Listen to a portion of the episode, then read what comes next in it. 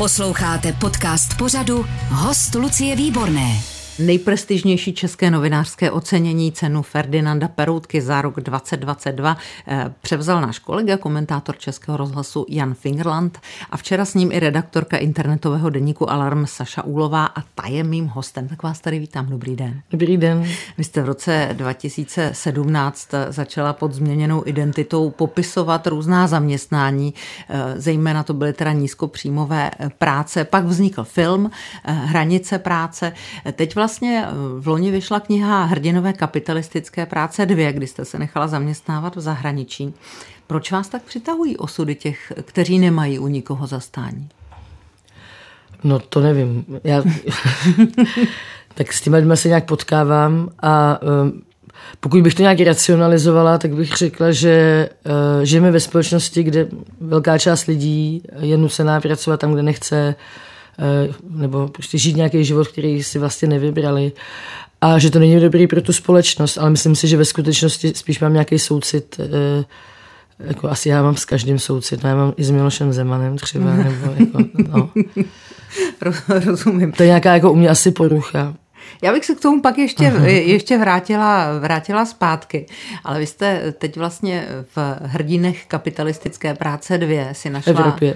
Eh, zaměstnání v Evropě. Pracovala jste na zemědělské farmě v Německu, jako pokojská v Irsku, jako pečovatelka ve Francii.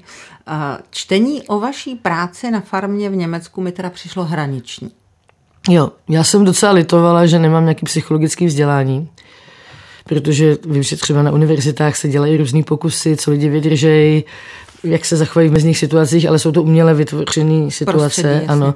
A tady vlastně byla situace, kdy ty lidi byli reálně v něčem a myslím, že bylo zajímavé, jak se chovají a jak, jak, se, to, jak se tomu přizpůsobují eh, a jak vlastně třeba si to někdy ještě zhoršují sami. Eh, a eh, ale jako nejsem psycholog, tak vlastně jsem jenom popisovala, co vidím, ale sama jsem se divila tomu, jak vlastně my jsme třeba eh, dopracovali za peníze, ale pak jsme ještě vždycky uklízeli a vlastně nikdo na nás z toho vedení úplně nedohlížel. To bylo jakoby dobrovolný, ale bylo to povinný. Nebo jsme za svoje vlastní peníze jsme si kupovali třeba že, rukavice pracovní, ale pak jsme koupili, že jsme se složili na ubrus aby až přijde inspektorát práce, aby se jim líbilo na naší ubytovně, tak jako jsme se my z té naší jako hodně nuzný mzdy skládali na takovéhle věci. No. Tak, mm-hmm. Eh, popište pro ty, kteří, kterým se nedostala tahle knížka do ruky, co jste dělala v Německu na farmě.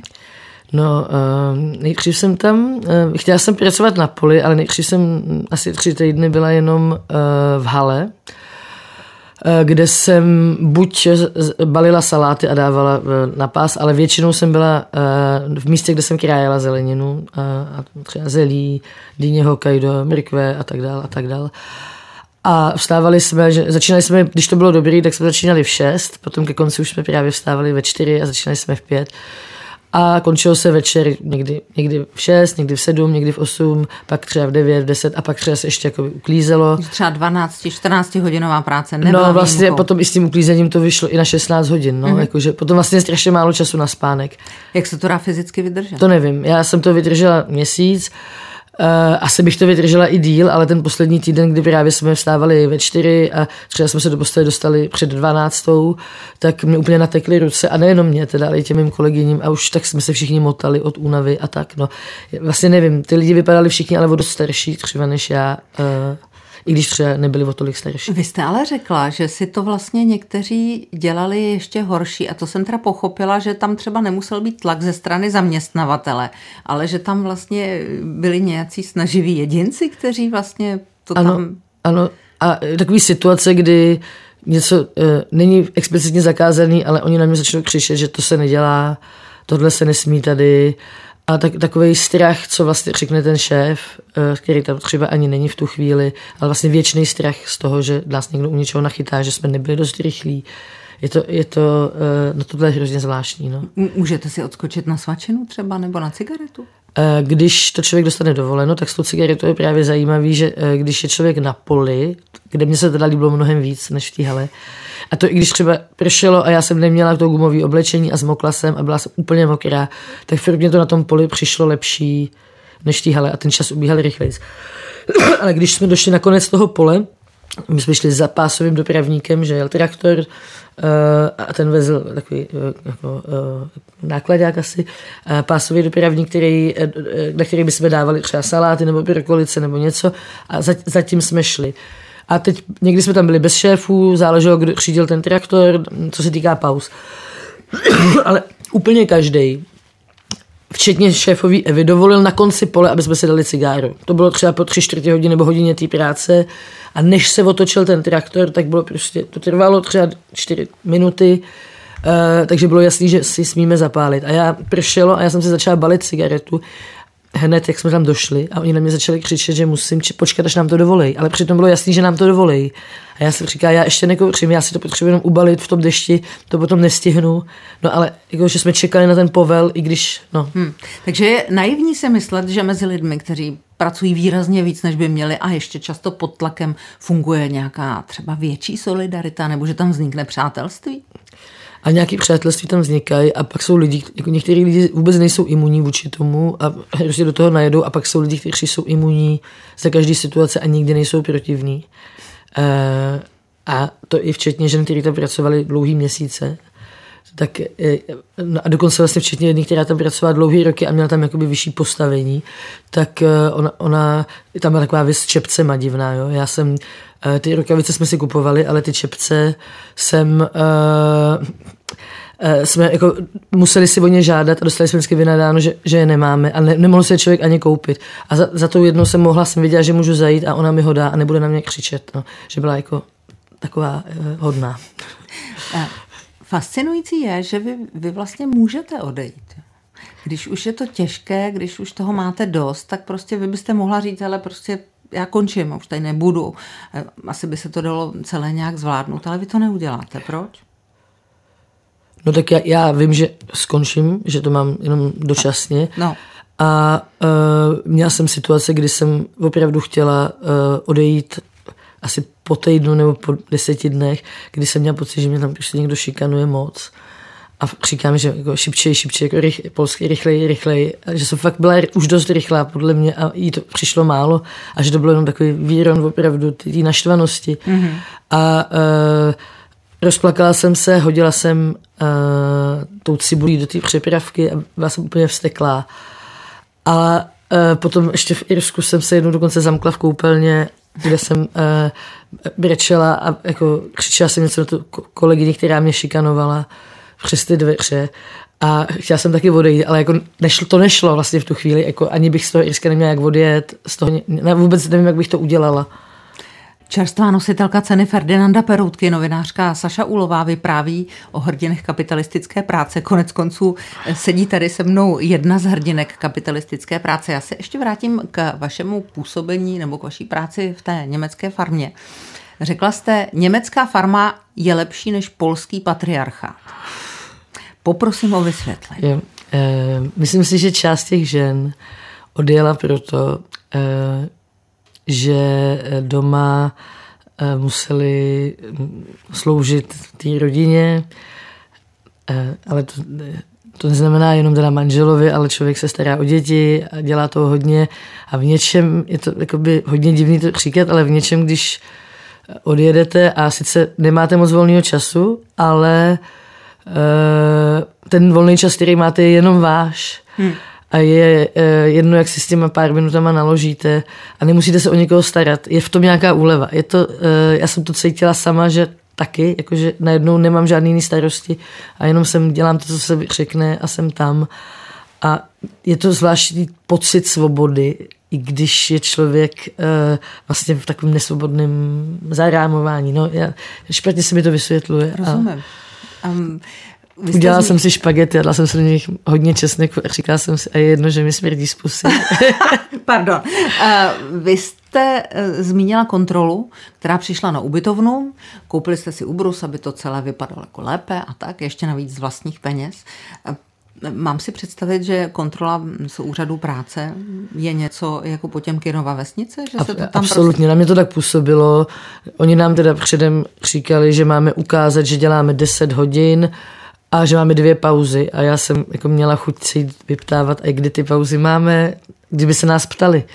a vůbec ani, jako, oni si nevzali žádný tlumočníky do polštiny, vůbec nikoho se nezeptali, eh, ale kdyby položili pár lidem otázky, tak by zjistili, že my na ně vlastně neumíme odpovědět. Jo, tam se třeba nesmí pracovat v neděli v Německu. Jo, to mají, ještě v tom zemědělství mají lepší podmínky, jako že smíme pracovat 10 hodin denně, od pondělí do soboty, jo, ta sezónní uh, zemědělská práce, aby se stihla ta sklizeň a tak. Mm-hmm. Ale oni že, to přehánějí a pracuje se i v neděli a pracuje se často víc než 10 hodin. Uh, ubytovna. Když se řekne ubytovna, tak si představím fakt něco děsného. Viděla jsem asi dvě Dokážete no, popsat, v čem jste bydlela v Německu, v Irsku, ve Francii? Jo, uh, tak uh, v Německu jsem bydlela na ubytovně, která byla součástí vlastně uh, to byla stodola a v té stodole byla vybudovaná ubytovna a vypadala, byla docela pěkná, jenom tam bylo šest lůžek na, v docela malém pokoji.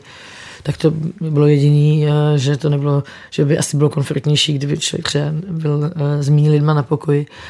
Ale kolegyně, které nebydly na té hlavní naší ubytovně, tak bydlely v takových jako rozpadlých unimobuňkách a zatím byl takový potom ještě starý baráček, ve kterém taky byla ubytovna, takže takovýhle tři. S tím, že ta naše byla nejnoblovější, ale zase teda běžela tam, byla tam velká televize, která mi v polštině běžela celou noc u hlavy. A uh, nesměli, jsme, jsme se tam zavírat dveře, když jsme byli, uh, když byl kdokoliv v té místnosti. A naproti tomu našemu pokoji byl záchod, do kterého já jsem viděla vlastně z pokoje. A tam chodili lidi, i kteří nebyli z naší ubytovny, protože to byl nejbližší záchod vlastně uh, té hale a, a tomu místu, kde se večer sedělo. No. Takže jako soukromí vůbec žádný, to mě třeba pak už trošku i vadilo, že vlastně jenom na záchodě jsem tu chviličku sama a tam vždycky někdo potřeboval jít hned po mně, takže jsem se tam nemohla jako zůstat nějak díl. Ani v koupelně jsem se nesměla zamknout, protože jsem mi sdílela s několika dalšíma lidma z toho svého pokoje a tam třeba jsem vlezla, někdy jsem vyměňovala vložku, bylo tam málo místa, jakože tu intimitu hmm. jsem, eh, že mi to vlastně scházelo a to si myslím, že jsem člověk, který to nepotřebuje, ale ukázalo se, že vlastně něco potřebuje, trošku nějaký soukromí. To zní jako kdybychom nežili v 21. století úplně. No úplně ne, no.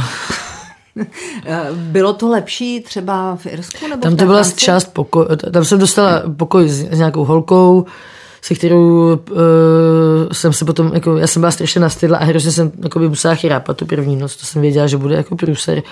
Ona odešla spát někam jinam, že byla někde volná postel, byla naštvaná a pak mi někdo poradil, že já jsem měla tu mm, masterku, jako by tu kartu, kterou jako pokojská můžu otevřít všechny místnosti v hotelu. Mm-hmm. No a na té na chodbě, což bylo vlastně součást toho hotelu, byla to chodba, která nevypadala jako hotel, ale vypadala jako ubytovna, jako nebylo to tam moc bylo tam lino a bylo to takový zašlý, tak byl takový pidi pokojíček, kde nikdo nebyl. A já jsem uh, si tam prostě přestěhovala, aniž bych se ptala. I když bylo jasný, že se na to přijde, protože oni nás sledovali kamerama, jak chodíme po těch chodbách a co děláme a tak, ale nikdo, nikdo mě to uh, nevyhodili mě z toho pokoje. A tam taky byly nějaké mezní situace? Šikanovali vás? No tam kolegyně, se kterou jsem spala na tom pokoji, ona mě měla zaučovat a ona nesnášela ten tlak toho času, Eh, a vybíjela si to potom na mě. No. Eh, a pak se mi třeba omluvila večer. Ale byla schopná na mě křičet vlastně jako celých těch, já třeba 10 hodin, co jsme pracovali. No. Věděli vaši kolegové v těch různých zaměstnáních, kdo jste a co děláte? Jinými slovy, jak moc jste jim vlastně mm, zatajovala svůj identitu? Jo, v tom Polsku to nevěděli, pardon, v Německu to nevěděli. v Německu v úvozovkách v Polsku. Eh, v tom Irsku jsem jim to řekla, než jsem odjížděla, že ze začátku to nevěděli potom, ale jak jsem nedokázala jim lhát, že vlastně stejná kultura, nebo jako, že mě byli tak blízcí a mluvili jsme tím stejným jazykem v podstatě. A uh, ve Francii to nevěděli moji zaměstnavatele, ale uh, jinak celá Marseille mi pomáhala a uh, hodně lidí to tam vědělo, hodně holek, co dělali tu stejnou práci, hmm. tak se se mnou o tom bavilo a tak. No vy jste řekla, že po tom skončení toho pečovatelského úvazku ve Francii se na vás lidi obraceli s tím, jak vám ta práce šla, jak jste byla milá a vy vlastně jste psala, že kdyby to nebyla vaše práce, kdyby tohle byla opravdu vaše práce a ne součást toho projektu, tak byste tenhle přístup jako nedokázala mít? No, myslím si, že ne. Tak jako, jednak se ukázalo, že jak v, to, jak v tom Německu, tak v tom Irsku, že mi tam jako vy, vybouchly ty saze. Myslím si, že bych nebyla zdaleka tak milý člověk, kdybych dělala takhle, takovouhle práci. Eh, že to, že se dokážu ovládat, aby měla na lidi, je daný taky tím, že prostě si můžu odpočinout eh, a že, že nejsem takhle vysílená. Eh, že vlastně v té v v extrémní vysílenosti člověk pozná své limity a zjistí třeba, že není zase tak hodný, jak si myslel. Že nejste pod tlakem prostě. No a zároveň jakoby tohle to jsem, jasně, tam jsem byla, to bylo nejtěžší v tom, že vlastně to nebyla žádná postel, kterou jsem měla uslat, ale nebo třeba taky jsem tam stála někdy postel, že tam byli ty lidi, o kterých jsem se starala. Ale e, vlastně bylo to velký vypětí, abych právě jako věnovala tomu tu veškerou péči a e, vyslechla je, byla na ně hodná a kdybych to měla dělat nastále, bych potřebovala víc času a ne běhat z jednoho místa na druhý a být vlastně opožděná, jako jet pozdě už ve chvíli, kdy už jsem vyjela a už vím, že mám spoždění. No. Takže pečovatelek si nesmírně vážíte. Po tom, Velice. co jste zažila ve No jako já jsem si jich vážila i předtím. Oni nám dost pomáhali s tátou a tak, ale uh, vážím, no. Saša Ulová je novinářka, dneska je mým hostem. Bavíme se o špatně placené práci nejenom u nás, ale i v Evropě. Bylo to horší v té západní Evropě, než to, co jste absolvovala v rámci hrdinů kapitalistické práce tady v Česku? Tak eh, já jsem byla o pět let starší. Eh, a když je člověku 40, tak je to opravdu výrazně lepší, než je mu 45, co se týká těch bolestí v těle, toho, jak si něco namůže a tak. Další věc je, že to bylo prostě víc hodin, eh, což jsem že ho, chtěla vyzkoušet a je to opravdu jiný, když člověk třeba skončí po 8 hodinách, i když, nebo po 9, po 10, a i když je to jako hodně náročný, tak přijde domů a ještě má nějaký ten čas, ale když vstane v 5 ráno a jako končí třeba v 8-9 večer, tak už nemá sílu a já jsem neměla sílu psát ten deník. To bylo nejhorší a teď jsem se bála, protože vím, co se stane, když si to člověk nezapíše.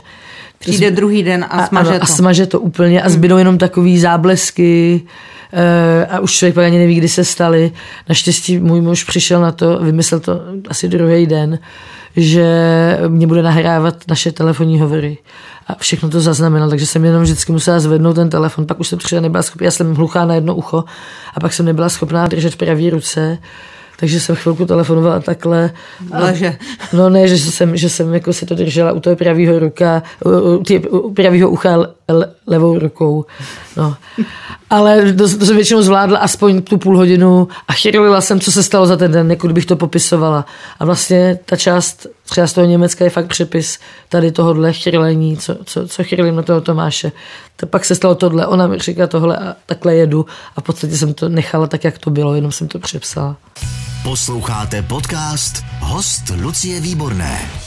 Novinářka Saša Ulová s přestávkami strávila prací v zahraničí tři a půl měsíce a její deník je vlastně k mání jako kniha hrdinové kapitalistické práce v Evropě. Ještě se vrátím vlastně k tomu, co jste tam eh, zažila.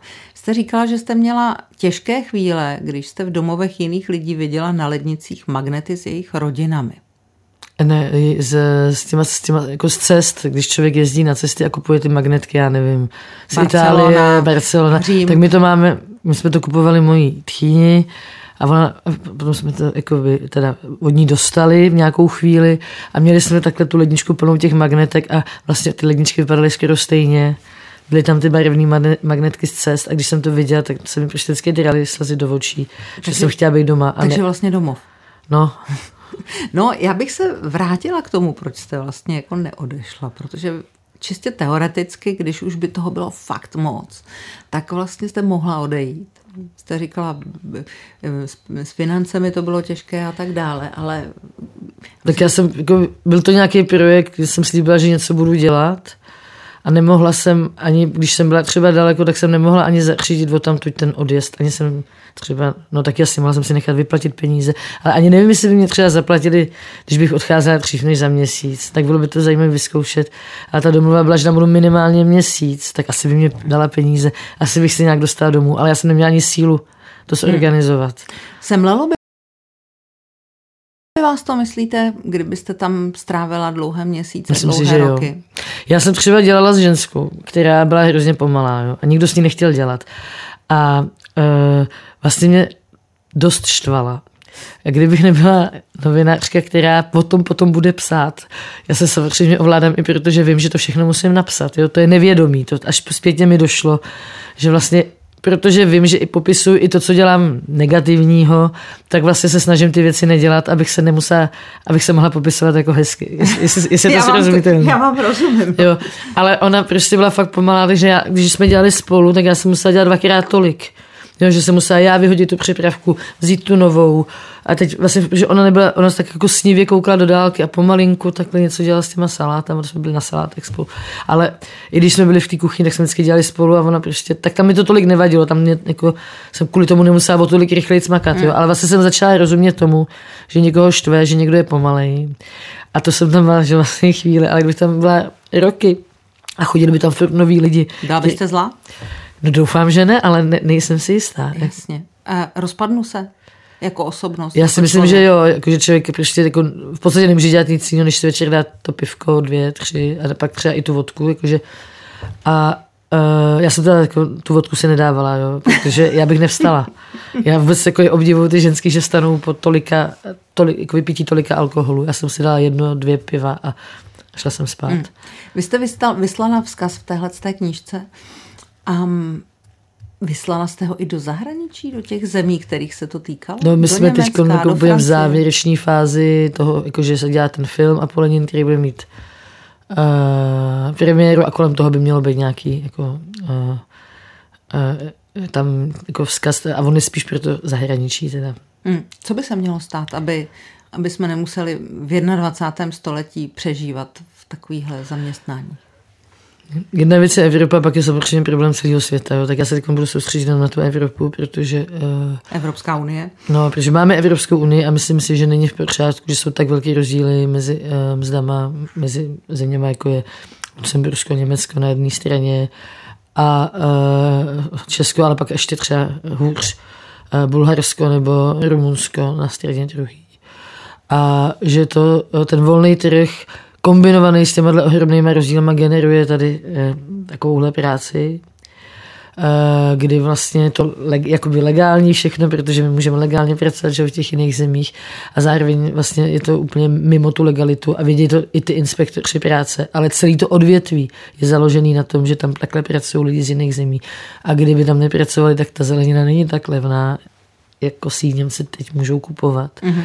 Kdyby tam ty lidi měli normální, důstojné podmínky a byli zaplacený, tak prostě by se zaplatilo víc za, za to. Jo? A, a myslím si, že ty služby i ta péče o, o seniory jsou podobný případ, že často stojí v mnoha zemích na migrantské práci a vlastně už ani není možný jakoby je důstojně zaplatit. No, tak uh, je to problém a uh, jasně, když budeme mít podobnou mzdu nebo blížší si sobě mzdy v rámci EU, budeme dovážet asi lidi z jiných zemí. No. Tak je... Neměla byste jít vyprávět do Evropského parlamentu, co jste zažila, udělat jim tam takovou menší přednášku? No, já myslím, že na to možná ještě dojde. Sašo, já tady s váma sedím a dívám se na, a teď se omlouvám, že to řeknu, na upracovanou ženskou. No to já jsem včera šla pozdě spát. Ne? No dobře, jo, ale stejně se dívám na upracovanou ženskou a vlastně někde jsem si i přečetla, že budete pracovat kousek od vašeho domu v restauraci v Německu. Cituji doslova, kde chci mít nádobí, abych si přivydělala. Je to tak, že práce novináře vás neuživí, nebo že ne, vás tak... manuální práce baví? Teď jsme si zvýšili příjem v Alarmu z 35 na 42 tisíc, což začíná jako být, tak ona byla ta inflace, že jo. A chci se soustředit na to, aby jsme v tom alarmu jako vybrali co nejvíc peněz a mohli se dát co nejvíc peněz. To je jako v tuhle chvíli ale pokud bych šla někam ano, na nějakou brigádku, tak do té hospody k nám, protože tam jsou nejlepší pracovní podmínky na světě. Pracují tam čtyři Češky. A můžou si tam vlastně dělat, co chtějí. Ten zaměstnavatel je rád, že mu to tam funguje, takže oni prostě si s váma jdou klidně dát cigáro, nebo si tam také sednou, jako rozvalej se na pohovku vedle vás a povídají si s váma, ale funguje to tam. Jo? Oni říkají, on chce, aby hosti byli spokojení a jinak si můžeme dělat, co chceme. Hmm. A mám to kousek od baráku, takže a mě, ano, fyzická práce baví. Já si myslím, že většina, většina lidí by mohla dělat obojí, že to je, tak jako ženský třeba vědějí, že se můžou odreagovat doma úklidem, dokonce i nějaký muži, že to vědějí. A, ale pak vlastně, že to může být osvobozující, že člověk nemusí furt namáhat hlavu, ale chvilku něco dělá rukama a že je dobrý to kombinovat, si myslím no, já. A někdo je hrdý na svůj statut, statut symbol a říká, no tak já jsem novinářka, tak přece nebudu někde uklízet. Seděla tady nedávno jedna výrazná slovenská herečka a ta uklízet chodí. A nemá s tím problém. Vlastně. No. Takže pro vás je to obojí. Jo, já myslím, že, jako, že jsou vzácní lidi, kteří se můžou živit opravdu jenom hlavou anebo jenom rukama, ale myslím, že naprostá většina z nás by byla ve větší harmonii i těla a duše, kdyby jsme to třeba mohli kombinovat, ale eh, není to tak úplně uspůsobený ten náš pracovní trh. Ale já právě o tom přemýšlím, že teda bych třeba si takhle jako občas někde přividěla, protože něčem, jakže pak člověk vymyslí spousta skvělých věcí během, během té práce. Já jsem pochopila, že teď směřujete k tomu, jakým způsobem se asimilovali Ukrajinci tady u nás od začátku války v roce 2022. Knížka má být na podzim. Eh, jaké příběhy máte a co o nás vyprávějí jako o společnosti? Já jsem původně chtěla psát o pracovních podmínkách Ukrajinců, protože je mi to blízký téma, pochopila jsem velmi záhy, že to nemůžu eh, odlišit nebo nějakým způsobem vytrhnout z kontextu celého toho života tady, to znamená toho, kde ty lidi bydlejí, jak bydlejí, to, jestli děti se dostaly do škol nebo ne. A eh, to téma, eh, ta kniha bude obsahovat nějaký samozřejmě i reportáže, které předtím vyjdou na alarmu, ale bude toho obsahovat mnohem víc a zároveň bude mít eh, takový vždycky pozitivní kapitolu a takovou kritičtější kapitolu. Ty kritičtější kapitoly se budou týkat toho, jak český stát uh, přistupuje jako k sociální politice, která je čím dál tím víc restriktivní a vytváří neřešitelné situace pro ty lidi a uvrhává je do, uh, jednak do chudoby a jednak je nutí do toho, aby pracovali na černo. Mm-hmm. Ale zároveň máme tady spousta příběhů, ať už třeba v nějakých obcích, že se to jako hodně povedlo, nebo uh, prostě jednotlivců, uh, kteří třeba byli nějak aktivní, pomáhali, uh, kdy ta integrace se hodně povedla a povedla se díky tomu, že to byli nějaký lidi, kteří nabídli svou pomoc a uh, to, já bych to vlastně chtěla taky oslavit, protože je to taky pravda. Myslím si, že, ta, že ten obrázek bude úplnější, když tam bude vlastně i to, i, i to pozitivní, i to třeba negativní, takže se to bude takhle střídat a když někdo bude chtít, tak si přečte jednu ob, ob kapitolu a přečte si takovou jako dojemnou knížku hezkých příběhů a když někdo bude chtít, tak si může přečíst jenom to negativní a tak, no. Takže, takže 50 na 50. No, tak jako zhruba, já jsem myslela, že spíš to jakoby proložím, že to bude mm-hmm. kapitola, kapitola, jinak já říkám, beru všechno, když se mě lidi ptají, a co, jako jedu třeba do Plzně a oni se ptají, a co chceš, chceš ubytovny, nebo chceš tamhle to. A já říkám... Scháníte to jak přes známé? Jakože prostě se zeptáte, jestli neznají nějakou ukrajinskou rodinu, která se tady asimilovala? Nebo uh, no nejvíc, uh, samozřejmě mám nějaký kontakty přes známý, uh, to jsou spíš ty pozitivní uh, příběhy a pak ty uh, takzvaně jako negativní z těch ubytoven a tak, tak to uh, scháním přes sociální pracovníky kterých znám spousta a znám je z minulosti, protože a oni mě mají rádi, protože Eh, já píšu ty, o těch tématech, kterým oni eh, rozumějí a vidí, že já tomu taky rozumím, takže je tam takový jako vzájemný, eh, vzájemná láska. Já bych si přála, aby se věci změnily, nejenom v Evropě, ale i u nás. Změnilo se něco, protože to už byl rok 2017, kdy vlastně vyšel ten první film a první no. hrdinové kapitalistické práce. Vy jste pracovala v drůbežárnách. Ještě nejte maso? Uh, no, jako kuřecí furt nejím. Jako já už skoro nejím žádný, je to složitý, ale jsem takový ten flexatarián, že když jako stane se mi, že někde si dám třeba jako hovězí, no. Jako mm-hmm. jinak jako kuřecí Dobře, ne. takže drůbežárny, myslím, že tam byla žiletkárna, já už si to všechno úplně nepamatuju. Zlepšilo se něco? Nebo máte... Já nemyslím, že se to třeba může zlepšit a pak zase jakoby zhoršit, to je složitý. No. A třeba teď zrovna ty Ukrajinci jsou pro ten český trh uh, pracovní vítaná příležitost, jak zase někoho pěkně vykořišťovat. A teď ale třeba uh, do, do Plzně přijelo, nevím, nějaký jako fakt tisíce a tisíce Filipínců který jsou ještě za mý než ty Ukrajinci. No, takže podle mě se vždycky najdou ty zaměstnavatele někteří ty cestičky, jak co nejlíp vykořišťovat nějaký lidi. Mm-hmm. Uh, no. Jak pracují, jak fungují ty pracovní agentury, když budu schánět zaměstnání no, tak třeba, agenturu? Dostanu, jo, jo, to je dostanu se různý. do problému. To je, to je strašně různý, ale velmi často se dostanete do problému. A ty třeba ty pracovní agentury provozují ty ubytovny, třeba na tom Plzeňsku kde vlastně ten stát je dohodí na tu ubytovnu, protože to je to nouzové ubytování, který dostanou oni na tom kacpu ty lidi, když přijdou. A pak bydli na ubytovně, kde ten zaměstnavatel je nutí, kde ten, jakoby, ta agentura je nutí pracovat prostě tam, kde eh, Jo, je to, ale to bydlení, které získali od státu jako uh, humanitární a zároveň je podmiňují, ten, uh, ta agentura ho podmiňuje tím, že budou pracovat někde a třeba ty lidi mají povinnost, jako příklad takový, jo, uh, že musí platit za praní, za jednu pračku třeba na, na jedný konkrétní ubytovně 150 korun. Za jednu pračku? Ano, nesmí si prát v ruce, to mají zakázaný.